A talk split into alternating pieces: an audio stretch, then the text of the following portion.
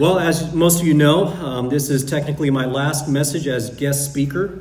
Um, so I'm looking forward for sure to seeing how the Lord will grow us all together um, as we move forward. Now, it is because we're about to start this new chapter together that I wanted to focus upon the Word of God itself this morning. Most of you have heard enough of my message to know how closely I try to stick to Scripture, and there is good reason for that. You see, I know that the greatest value that I can bring to Western Avenue Baptist Church is to elevate God and His Word, and then to get myself out of the way. It's like what John the Baptist said about Jesus Christ in John 3:30, he must increase, but I must decrease. Our goal as believers is to share the gospel with the lost and to grow together um, in Christ as a church. But all that is contingent upon the Word of God as our basis of God's wisdom. All of that goes by the wayside if we start to compromise on God's truth or get in its way, trying to make it say something other than what it really says. Now, those are simple enough goals, but the execution is often hard. Why? Because we live in a fallen world, do we not? And we are surrounded and inundated in spiritual warfare, and often we don't even realize it. You see, Satan is at work in the world. He is indeed the prince of the power of the air. He is the great deceiver. And his goal has been singularly focused upon sowing seeds of doubt and confusion regarding God and his word. From the very beginning, it was Satan who whispered into Eve's ear, Indeed, has God said, You shall not eat from any tree of the garden? It was Satan who told God about Job you put forth your hand now and touch all that he has, he will surely curse you to your face. It was Satan who attempted to use Peter as an obstacle to Jesus Christ when Jesus had to rebuke him, saying, Get behind me, Satan. You are a stumbling block to me, for you are not setting your mind on God's interests, but man's. And even to the end, it is Satan who is described in the book of Revelation as the one who accuses the brethren before God day and night. And some of Satan's deceptions is not only in what he does, but it's in how he does it. You see, the Apostle Paul warned against false apostles and said this to the Corinthian church in 2 Corinthians 11 13 through 15. For such men are false apostles, deceitful workers, disguising themselves as apostles of Christ. No wonder, for even Satan disguises himself as an angel of light. Therefore, it is not surprising if his servants also disguise themselves as servants of righteousness, whose end will be according to their deeds. Did you catch that? Satan is not interested in a full frontal attack. He's not coming in some silly red outfit with a tail and a, and a pitchfork. Again, Satan disguises himself as an angel of light. Therefore, it's not surprising if his servants also disguise themselves as servants of righteousness. What that means is that Satan operates from the inside. He looks like you, he looks like me. He also operates through our fallen world, through our culture, the evil world systems Ephesians 2 1 to 3 read, And you were dead in your trespasses and sins, in which you formerly walked according to the course of this world, according to the prince of the power of the air, of the spirit that is now working in the sons of disobedience. Among them, we too all formerly lived in the lust of our flesh, indulging the desires of the flesh and of the mind, and were by nature children of wrath, even as the rest. Beloved, don't make the mistake of thinking that you're wiser than Satan. Don't think for a moment that you can battle him or outsmart him with complete, without complete reliance upon anything other than God and his word. The great theologian and pastor A.W. Tozer said, The devil is a better theologian than any of us and is a devil still. Thus, it was no coincidence that during the temptation of our Lord Jesus Christ, that Satan would tempt Jesus by twisting the scriptures. And it was also no coincidence that Jesus' first defense against Satan's attack was to say, Man shall not live on bread alone, but on every word that proceeds out of the mouth of God. Now, Jesus had the power to summon a legion of armies against Satan, but instead he resorted to Scripture. Why did he do that? Well, because he came not only to offer himself as a sacrifice for our sins, but to be an example to us in how we are to walk, in how we are to engage this spiritual war. And, beloved, my goal for this church, which does not belong to me, but to our Lord Jesus Christ, my, my goal for this church is firmly to implant the Word of God into your hearts and minds. And I want to do that by teaching and preaching the Word of God to you week after week, month after month, year after year, and Lord willing, decade after decade. But I can't do it alone. Obviously, I need the Lord's blessings upon me to do that clearly and faithfully. But I also need each of you to commit to growing in the Lord according to His wisdom and not yours or anyone else's. And if you've already been doing this, then I say excel still more. But if you have neglected to study the Word of God as you ought to have, and believe me, I've been there multiple times throughout the course of my Christian life, let now be the time that you push that reset button. Let now be the time that you redevote yourself to the Word of God and to understanding His will. That's why this morning I want to incline your hearts and minds towards God's Word as a way of life. I want to do that by having us focus our attention upon what the Word of God says about the Word of God, why it's valuable, why it matters so much. And when it comes to God's Word, clearly there are many ways I can describe it. There are many characteristics of God's Word that are worth understanding. But there are three in particular, three that in my mind stand above the rest, which are particularly crucial to protect you from going astray to protect you from the attacks of Satan and the world. So, with that introduction, my purpose this morning is to firmly establish the immeasurable value of God's Word so that you may be steadfast and untangled in your devotion to walk in it. Steadfast meaning patient, you are consistent, that you are long suffering through it, though studying the Word of God should not be suffering to us but untangled in that you are, you are free from any of the clutter of noise that comes from around us.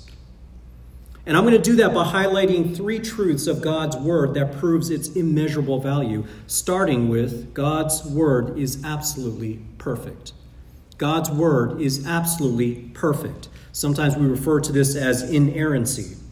Now, I want to draw your attention first to the book of Joshua. So, if you can turn with me to the book of Joshua. That would be book number six in the Old Testament. After you get past the five books of Moses, you get to Joshua and turn to Joshua chapter 1. Now, why Joshua? Well, its location in the Old Testament is very important. As I mentioned, it's the sixth book of the Old Testament, located right after the first five books of Moses, right after the establishment of the law, or what the Jews called the Torah. This law was the foundation of the Old Testament and a guide that would ultimately lead many of us to Christ. But take a look at Joshua chapter 1, and specifically look at verse 6. This is really the first time that the Lord is directly addressing Joshua. And what he says here in verse 6 is going to give us a strong contextual clue as to what's going on. He says, Be strong and courageous, for you shall give this people possession of the land which I swore to their fathers to give them. You see, God had delivered the Israelites from Egypt with the intention of bringing them into this promised land as a fulfillment to God's promises to Abraham, Isaac, and Jacob, what we often refer to as the Abrahamic covenant. But originally, to the Jews, it looked like it would be Moses that would lead the Israelites into the promised land. After all, it was Moses who led them out of Egypt. It was Moses who had received the, the, the law and provided that to the people.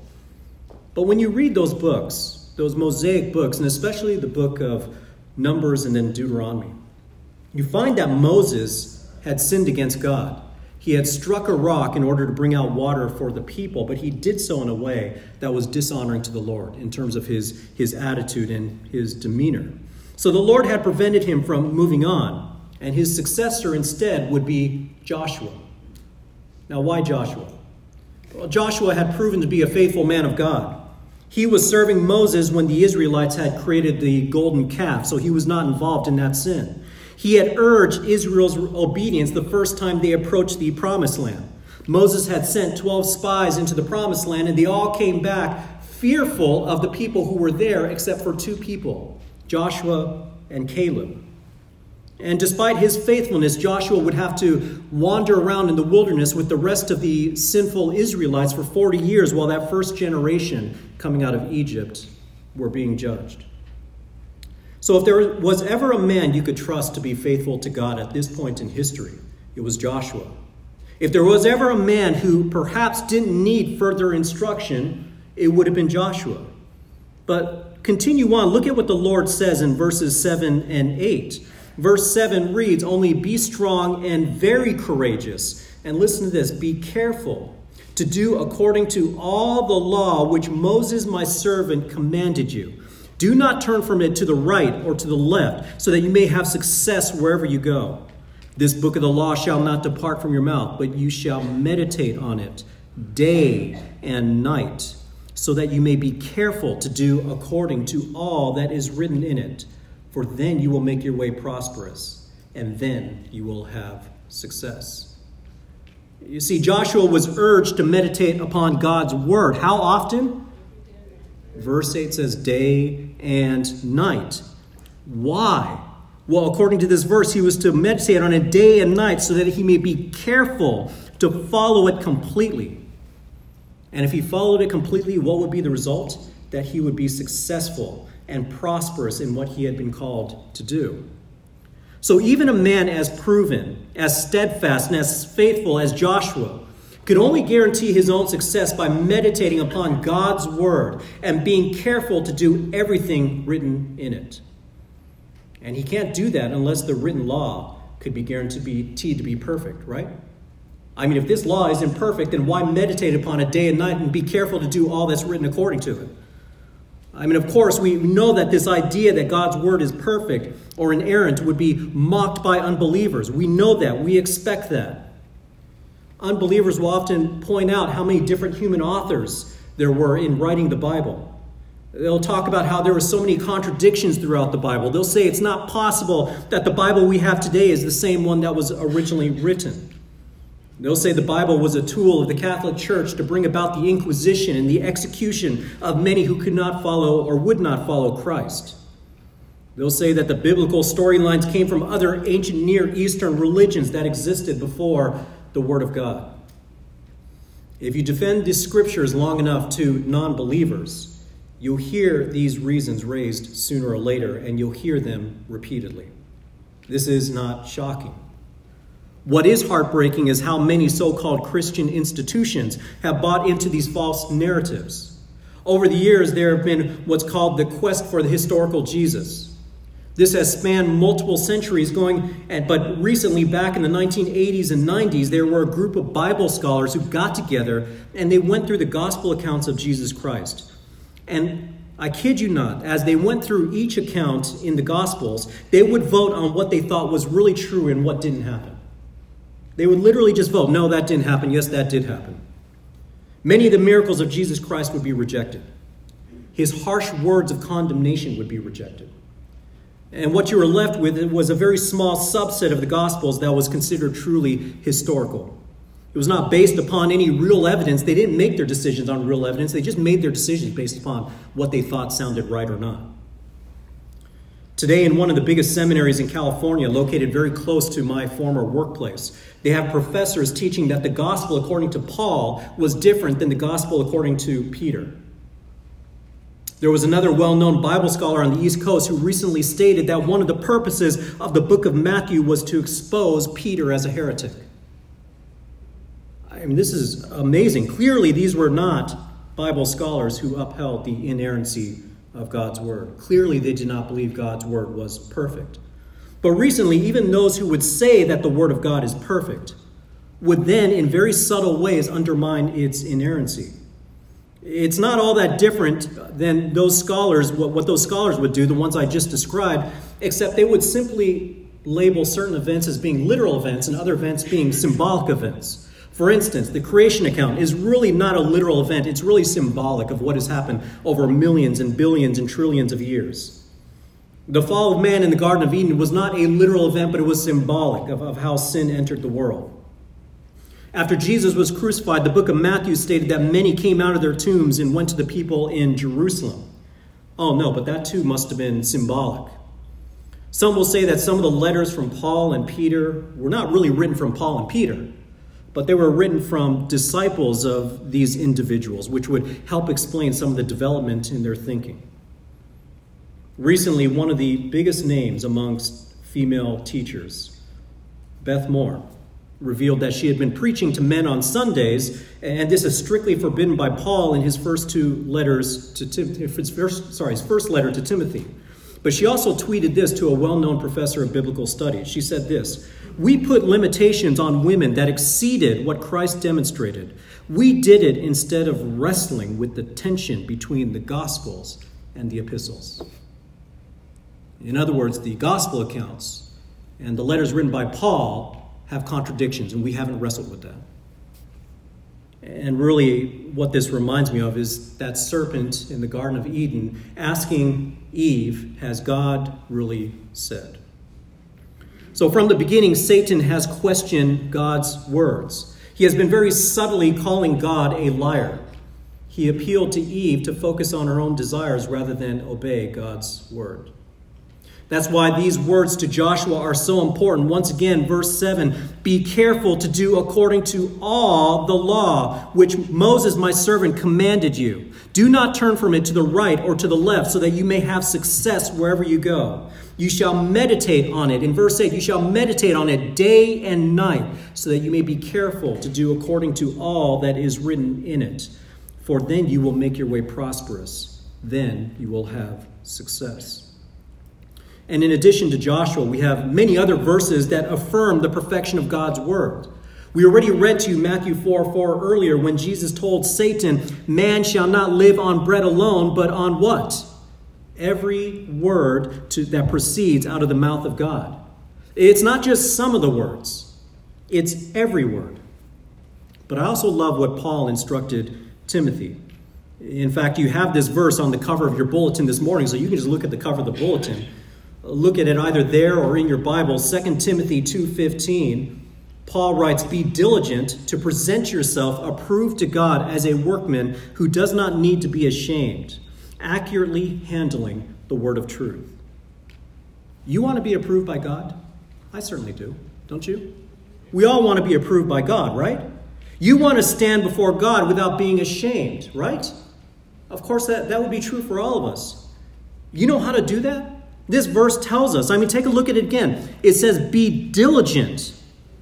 Be diligent to do what? Well, at the end, it says to, to accurately handle the word of truth. So it calls us to be diligent. Well, what does it mean for us to be diligent? Well, the Greek word it, here, it means to be zealous or eager, to, to take pains, to make every effort, to be conscientious. In other words, this work doesn't come easy. We don't just skim through the Bible and say, okay, I got it, I understand it. You know, the idea is that we have to be zealous and eager. We have to take pains. We have to make every effort. We need to be conscientious as we come to the Word of God. But what is it that we're to be diligent about? What is it that we have to do? Well, according to this verse, we are to be diligent about accurately handling the Word of truth. But do you realize what accuracy implies? If Timothy is expected to be accurate about the word of truth, guess what? The word of truth must really be the word of truth. Uh, otherwise, if the word of truth is anything other than the word of truth, if it is an imperfect copy, if there are a lot of mistakes, then how can Timothy be assured of handling it accurately? And the result is that when you handle the word of God accurately, you will be approved. You won't be ashamed. Is that any good? Yeah, absolutely. So we see from these verses the clear implication that Scripture is perfect, that we are to study it and meditate upon it.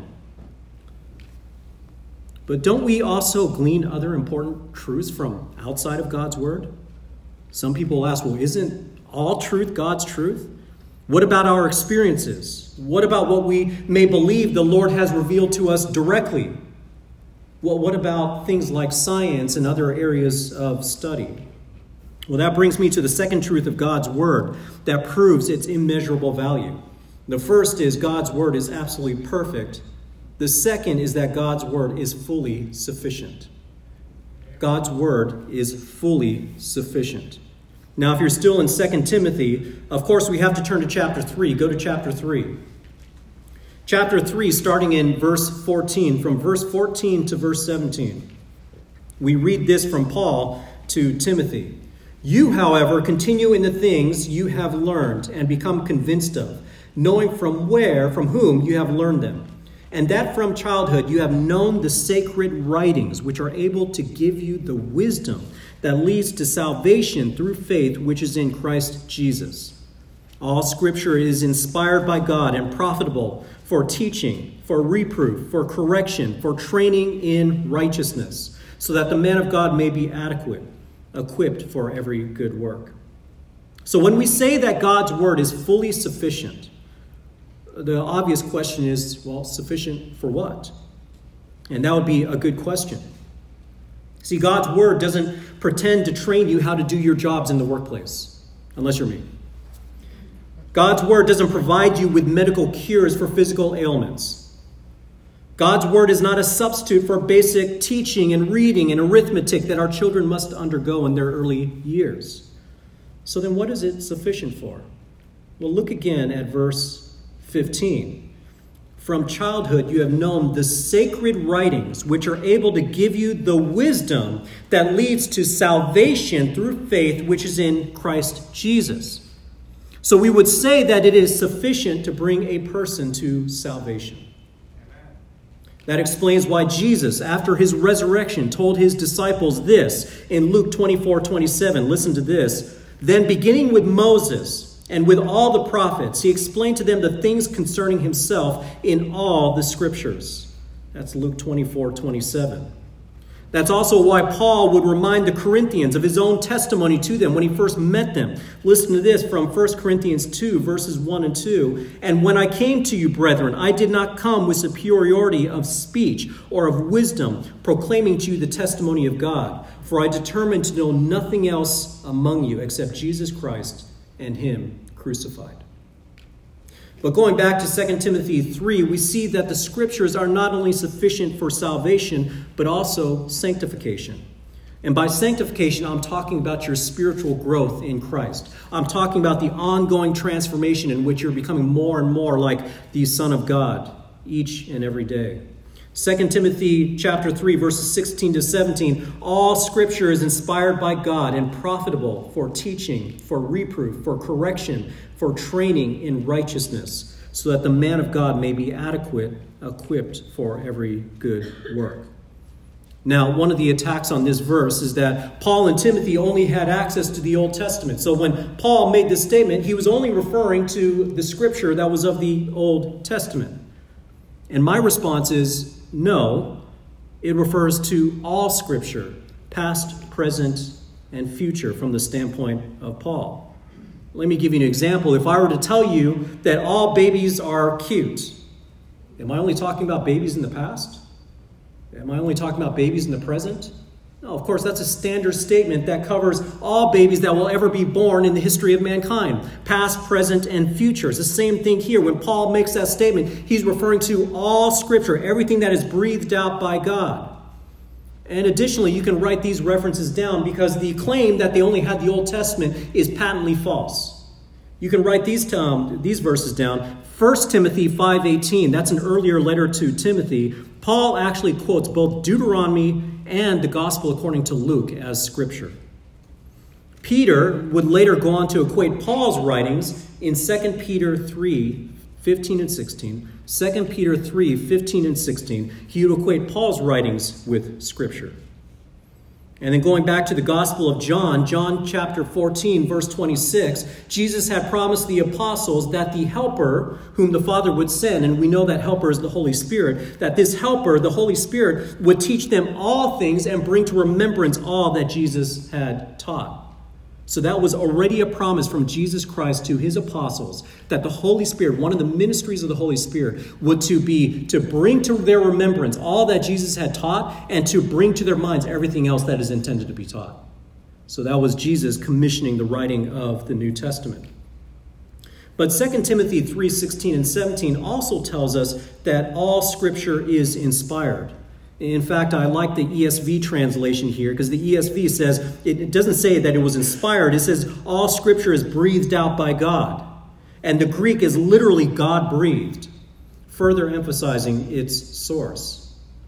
But we find that it is profitable for the following. Look again at verses 16 and 17. Profitable for teaching, for reproof, for correction, for training in righteousness, so that the man of God may be adequate equipped for every good work. Now, that's a lot of things that it is profitable for. All of them needed and all of them necessary as part of our growth. But the word adequate here sounds rather understated to us today. We normally wouldn't use this in a positive way, but the idea here is that the man of God is able. He is sufficiently prepared. He, he is made ready for the purpose that he was created for. And ladies, don't let the reference to man of God fool you. This applies to women too. And husbands, fathers, as spiritual leaders, you're to ensure that you lead your family in this way, in this example. Now, one more verse from 1 Thessalonians. So if you turn back a few books to the left, 1st and 2nd Thessalonians come right before 1st and 2nd Timothy. Go to 1 Thessalonians chapter 2. So just a couple of books to the left, you'll get to 1 Thessalonians chapter 2, verse 13. We read this word of thanksgiving from Paul regarding the Thessalonians. And look what he says, verse 13. 1 Thessalonians 2, verse 13. For this reason, we also constantly thank God that when you received the word of God, which you heard from us, you accepted it not as the word of men, but for what it really is, the word of God which also performs its work in you who believe. So we see here a clear distinction between the Word of God and the Word of men. And Paul was commending these Thessalonians for hearing what Paul shared, not as the Word of men, even though it was coming from Paul as a man, but they heard it as the Word of God. And knowing that Paul was an apostle to the Gentiles, this is referring back to their salvation. When he's writing them, he's saying, When I first came to you, you received the word as the word of God. This is talking about when he first shared the gospel with them. They heard the gospel and understood it to be from God. But look at the end of verse 13. And note that the word of God did not stop once they believed. The word of God was not simply just there to help them get saved. The word of God rather continues to perform its work in believers when he says, which also perform its work in you who believe. That is covering both salvation and sanctification. It is both sufficient to bring us to Christ, and it is sufficient to continue growing us in Christ once we are saved. But why is this important for us to remember? Because we live in a world today that has been inundated with so much garbage that is meant to muddy the Word of God in our lives. We have pop psychology that is very man centric, very focused upon our feelings and our needs and not about the will of God. We have the latest scientific theories, which are often not objective at all, but change from generation to generation. I mean, are we evolved from fish or are we evolved from monkeys or is there some common ancestor to all creatures? How old is, is, is all of creation in the universe? Is it billions? Is it trillions? It keeps growing age after age. And then we have the philosophies of men. The philosophies of men is nothing more than just religion centered around man's thinking.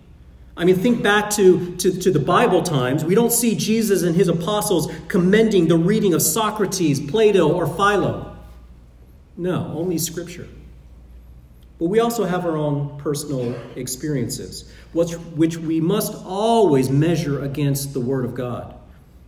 Paul said that he took every thought captive to the obedience of Christ. That's in 2 Corinthians 10:5.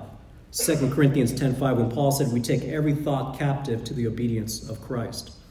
So as you grow in your knowledge of scripture, constantly examine your own actions. Are they being informed by the word of God or are they being informed by something outside of his word? You'd be surprised at just how easy it is to allow unbiblical thinking to pass under the radar as being biblical. But as we consider again this verse from 1 Thessalonians 2:13, we also see divine authority, don't we? Because Paul says you received what we said not as the words of men, but as what? The words of God. You received them as the words of God, and that brings me to the third and final truth of God's Word that proves its immeasurable value. The first was the, that God's Word is absolutely perfect. The second is that God's Word is fully sufficient. And third, God's Word is divinely authoritative. God's Word is divinely authoritative. Now, the greatest sermon ever preached had to have been the Sermon on the Mount by our Lord Jesus Christ. Turn with me to the book of Matthew, chapter 7. The Sermon on the Mount goes from Matthew chapters 5 through 7. It spans three chapters. We're going to take a look at the end of this sermon. So if you go to Matthew chapter 7, look at the end of the sermon starting in chapter 7, verse 24. Chapter 7, verse 24, we're going to read to the end of the chapter. Matthew chapter 7, verse 24. Now, I had mentioned earlier that both the Old Testament and the New Testament are considered scripture. And here's one of those evidences. Matthew chapter 7, verse 24 reads, Therefore, everyone who hears these words of mine and acts on them may be compared to a wise man who built his house on the rock. And the rain fell, and the floods came, and the winds blew and slammed against that house. And yet it did not fall, for it had been founded on the rock.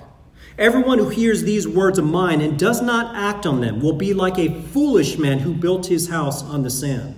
The rain fell, and the floods came, and the winds blew and slammed against that house, and it fell, and great was its fall. When Jesus had finished these words, the crowds were amazed at his teaching, for he was teaching them as one having authority and not as their scribes. We see from here that the scriptures have authority. The words of Christ have authority. We see that over and over again because he says, Everyone who hears these words of mine and acts on them. He doesn't say everyone who hears simply the word of God from Scripture. He also includes himself, everyone who hears these words of mine and acts on them. And he pronounces both blessing and curse for those who act on them and those who do not act on them. And even the crowd recognized at the end of this chapter that he was teaching them as one having authority.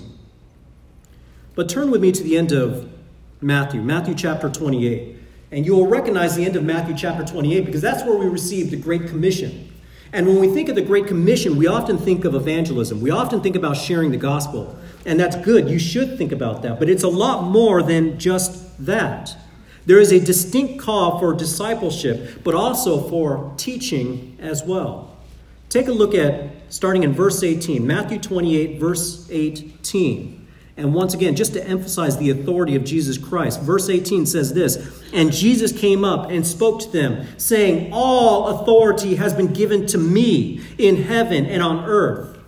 Go therefore, make disciples of all the nations, baptizing them in the name of the Father and the Son and the Holy Spirit, teaching them to observe all that I commanded you. And lo, I am with you always, even to the end of the age. So there's a distinct call, as I mentioned, for discipleship and for teaching. Look again at verse 20. He said, teaching them to observe all that I commanded you. The Great Commission is not simply about just giving the gospel and having them believe and then turning your back and walking away. The Great Commission is about bringing the gospel, but also for those who believe, looking to disciple them and to teach them to observe not just the Word of God, I mean, that's true. But here, saying, teaching them to observe all that I, being Jesus Christ, have commanded you. That is the authority of Jesus Christ and the Word of God. And then, of course, we have the book of Hebrews. We find that the Word of God possesses divine power. Listen to Hebrews chapter 4, verse 12. For the Word of God is living and active and sharper than any two edged sword and piercing as far as the division of soul and spirit, of both joints and marrow, and able to judge the thoughts and intentions of the heart. You know, I hear so often people say to me, Well, God knows my heart. God knows my heart. And they say it as if that's a good thing. It's not. Beloved, Scripture knows your heart better than you do. So before you go comforting yourself that God knows your heart, you better read Scripture to see what it is that God knows about your heart. Because oftentimes you'll find that it's not good. I mean, one of the blessings of Scripture for me in my life is that I see my own sinfulness all the time being revealed to me as I read these words. I recognize the ways in which I have failed to meet the standard of being Christ like and the ways in which I need to repent and improve and, and grow. And the, the, this idea that the Word of God is sharper than any two edged sword should also bring to our minds back to the spiritual warfare I had mentioned earlier. You see, when you get to the end of the book of Ephesians, and, and that's going to be the first book we walk through, by the way, starting um, in the middle of July, the book of Ephesians. When you get to the end of the book of Ephesians, Paul talks about spiritual warfare in the final chapter, Ephesians 6 10 through 20. But he says this in verse 17 and take the helmet of salvation and the sword of the Spirit, which is the Word of God. Beloved, your weapon of spiritual warfare is none other than the Word of God.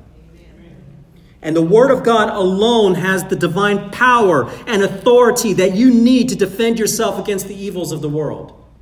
This alone. Now, just a few more verses, and I'll go ahead and conclude. Turn to Ephesians chapter 4, verse 1. Ephesians chapter 4, verse 1. This is actually verse 11. Sorry about that. Ephesians 4, verse 11. This is an important set of verses for us as a church. In fact, at this point, if someone were to ask me to pinpoint a set of verses that I would use as a vision for the church, it might be right here in Ephesians chapter 4, verses 11 through 14. Uh, let me walk you through this to help you understand what's going on here. Ephesians chapter 4, um, starting in verse 11, Paul writes this and he, referring to Jesus, gave some as apostles and some as prophets and some as evangelists and some as pastors and teachers. Now, what is that saying in verse 11? It's saying that Jesus Christ gave gift to the church, gifts to the church in the form of apostles, prophets, evangelists, pastors, and teachers. Now, the apostles and the prophets were considered the foundation of the church. So that was for a limited time to establish the foundation. We no longer have prophets and apostles. We no longer need prophets and apostles. But we still have evangelists. We still have pastors. We still have teachers. But what is their purpose? Verse 12 says, For the equipping of the saints for the work of service. You remember when we read earlier 2 Timothy 3 16 and 17, it talked about how all scripture is breathed out by God and profitable for, for training and teaching and reproof and correction, so that the man of God would be adequate, equipped for every good work. Here, verse 12 is saying that these, these gifts to the church is for the equipping of the saints for the work of service. In other words, people like myself and some of the deacons who do teaching are here to help equip you to be able to perform the work of service in which you were designed to perform. And there, there's a result to that. I mean, verse 12 continues on to the building up of the body of Christ. To the building up of the body of Christ is this idea that we all exist here to build one another up. We're not simply just here to evangelize. I mean, that's very important. We're not simply here to just go on missions. That's very important. But we're also here to continue building one another up. That's really part of the Great Commission. You save and you help sanctify, you train, you build up the body of Christ. But then, verse 13, here's the goal. The goal of all this is that until we all attain to the unity of the faith and of the knowledge of the Son of God, to a mature man, to the measure of the stature which belongs to the fullness of Christ. That means that we are to continue building one another up. We are continue we are to continue helping each other grow so that we grow into the image of Jesus Christ, the Son of God. That we do that in our individual walks, but we also do that as a church body. We grow in our maturity, we grow in our understanding, we grow in our knowledge of God's will. But then look at the result in verse 14. Here's the result. As a result, we are no longer to be children tossed here and there by waves and carried about by every wind of doctrine, by the trickery of men, by craftiness and deceitful scheming. This is referring to all the underhanded ways that Satan and the world system will try to unseat you from your trust in God and His world and His word. This, this world is designed to help distract you from your devotion to God. It is, to, it's designed to distract you from your devotion to Jesus Christ. It is to distract you from thinking that God's word is sufficient and instead thinking that you need this and this and this and this. Oh, beloved, at the end of the day, we don't need any of those, those things that the world proposes to us. All we need is the Word of God for our spiritual growth, for our understanding. And similarly, let me read for you Colossians 2, verse 8. Colossians 2, verse 8 See to it that no one takes you captive through philosophy and empty deception, according to the tradition of men, according to the elementary principles of the world, rather than according to Christ. So, the Word of God, as we grow in the Word of God, as we become edified, as we become mature, we start to learn to be discerning. We can discern what is truly of God and what is not of God one of the greatest tragedies in this country. I mean, from the outside, a lot of people think that America is a Christian nation. Let me tell you, it is anything but a Christian nation. You know, you, you've got books written called Your Best Life Now, which, if you understand the scriptures, look, Jesus came so that we would believe in him, that we would have what? Eternal life, right? That's, that's not looking towards this life, that's looking towards our future time with God in heaven for all eternity. Our best life is not now. And when you see a book titled Your Best Life Now, that should be an immediate tip off. That should be an immediate red flag that that title is distinctly unbiblical. And yet, instead of being rejected as a Christian book, that book was the bestseller, best selling Christian book in America for two straight years. We have no discernment. But we need to have discernment. And you would have discernment by reading the Word of God, by understanding it, by growing according to it.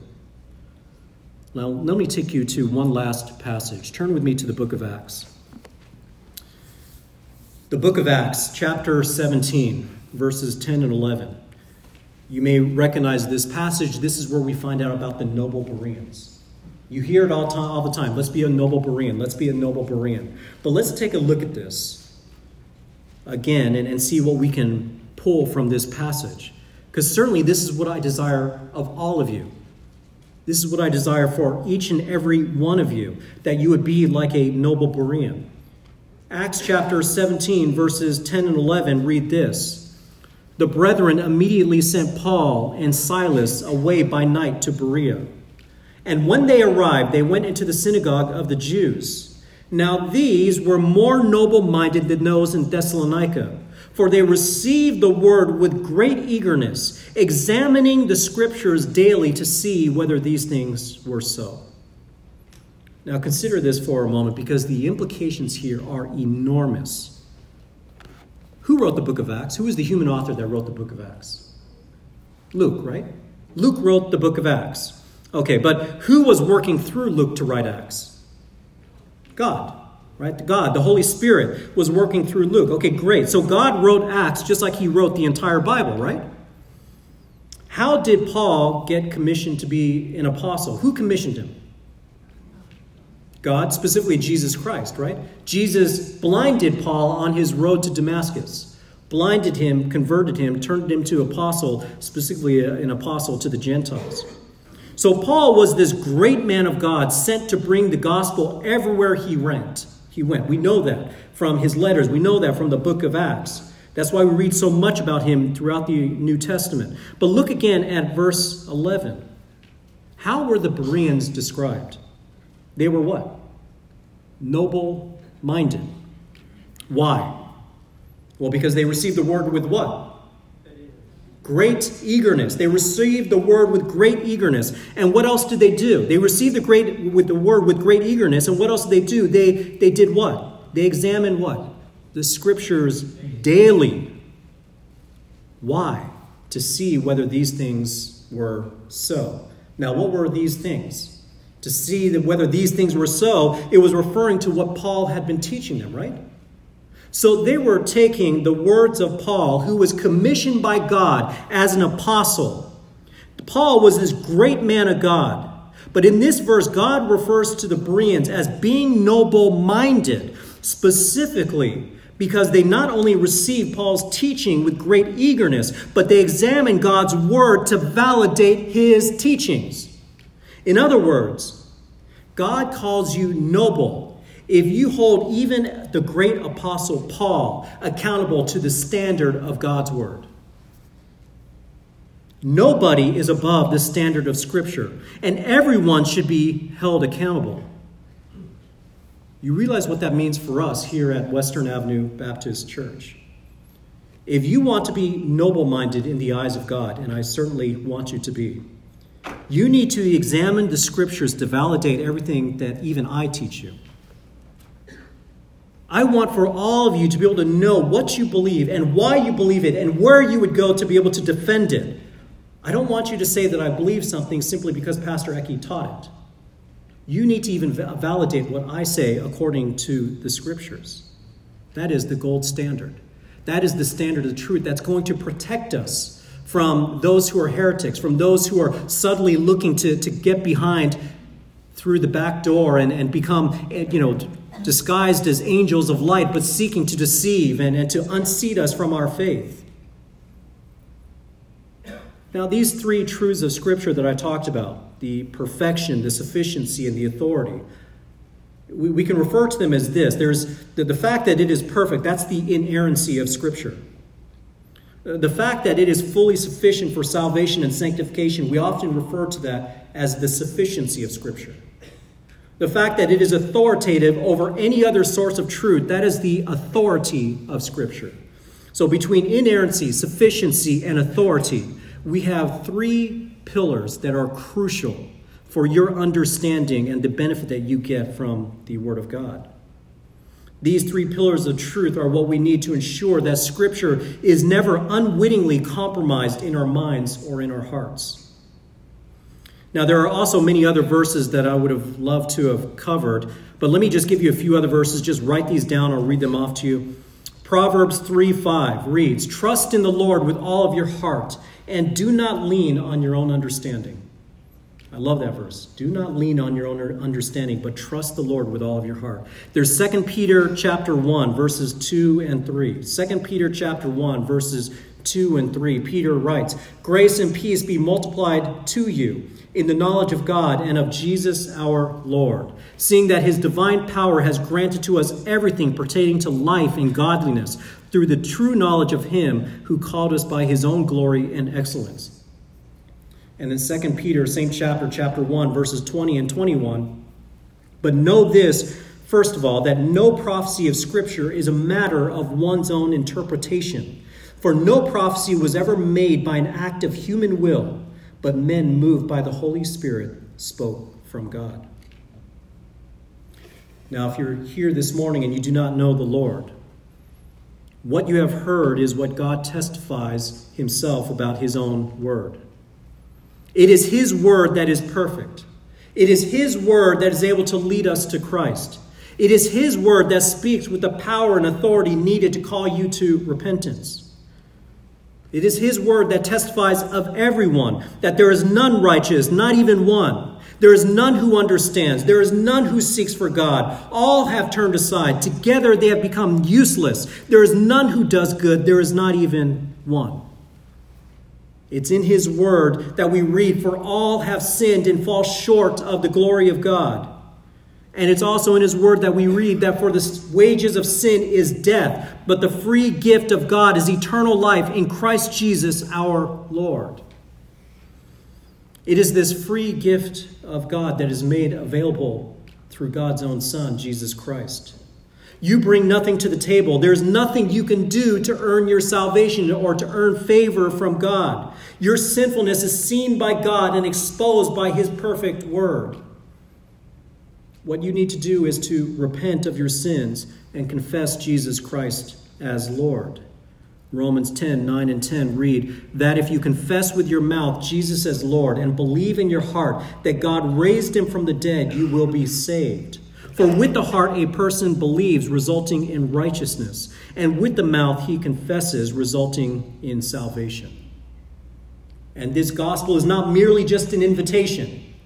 Often we present it like it's just an invitation. But this is the mandate of God. Acts 17, verses 30 and 31, Paul says this Therefore, having overlooked the times of ignorance, God is now declaring to men that all people everywhere should repent, because he has fixed a day in which he will judge the world in righteousness through a man whom he has appointed, having furnished proof to all men by raising him from the dead. Do not delay in responding to this call of God to repentance.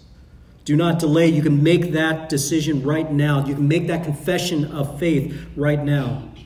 Come and talk to me following the service if you have any questions, if you feel this need, this urging. You can talk to any of the deacons. They're going to come up and serve um, communion fairly soon. But don't leave without uh, speaking to one of us if you feel that need. Now, for the rest of us, it is my sincere hope that you're both encouraged and convicted over the importance of holding fast to the Word of God. Spend time in God's Word every day. Read it, study it, listen to it proclaimed, meditate upon it, memorize it, apply it. You see, the Word of God is the foundation of truth for the church, for each and every believer. It is your weapon of spiritual warfare to help win the lost and to defend you against the attacks of Satan. It will help you discern truth from error. It will inform your behavior, your actions, and your service.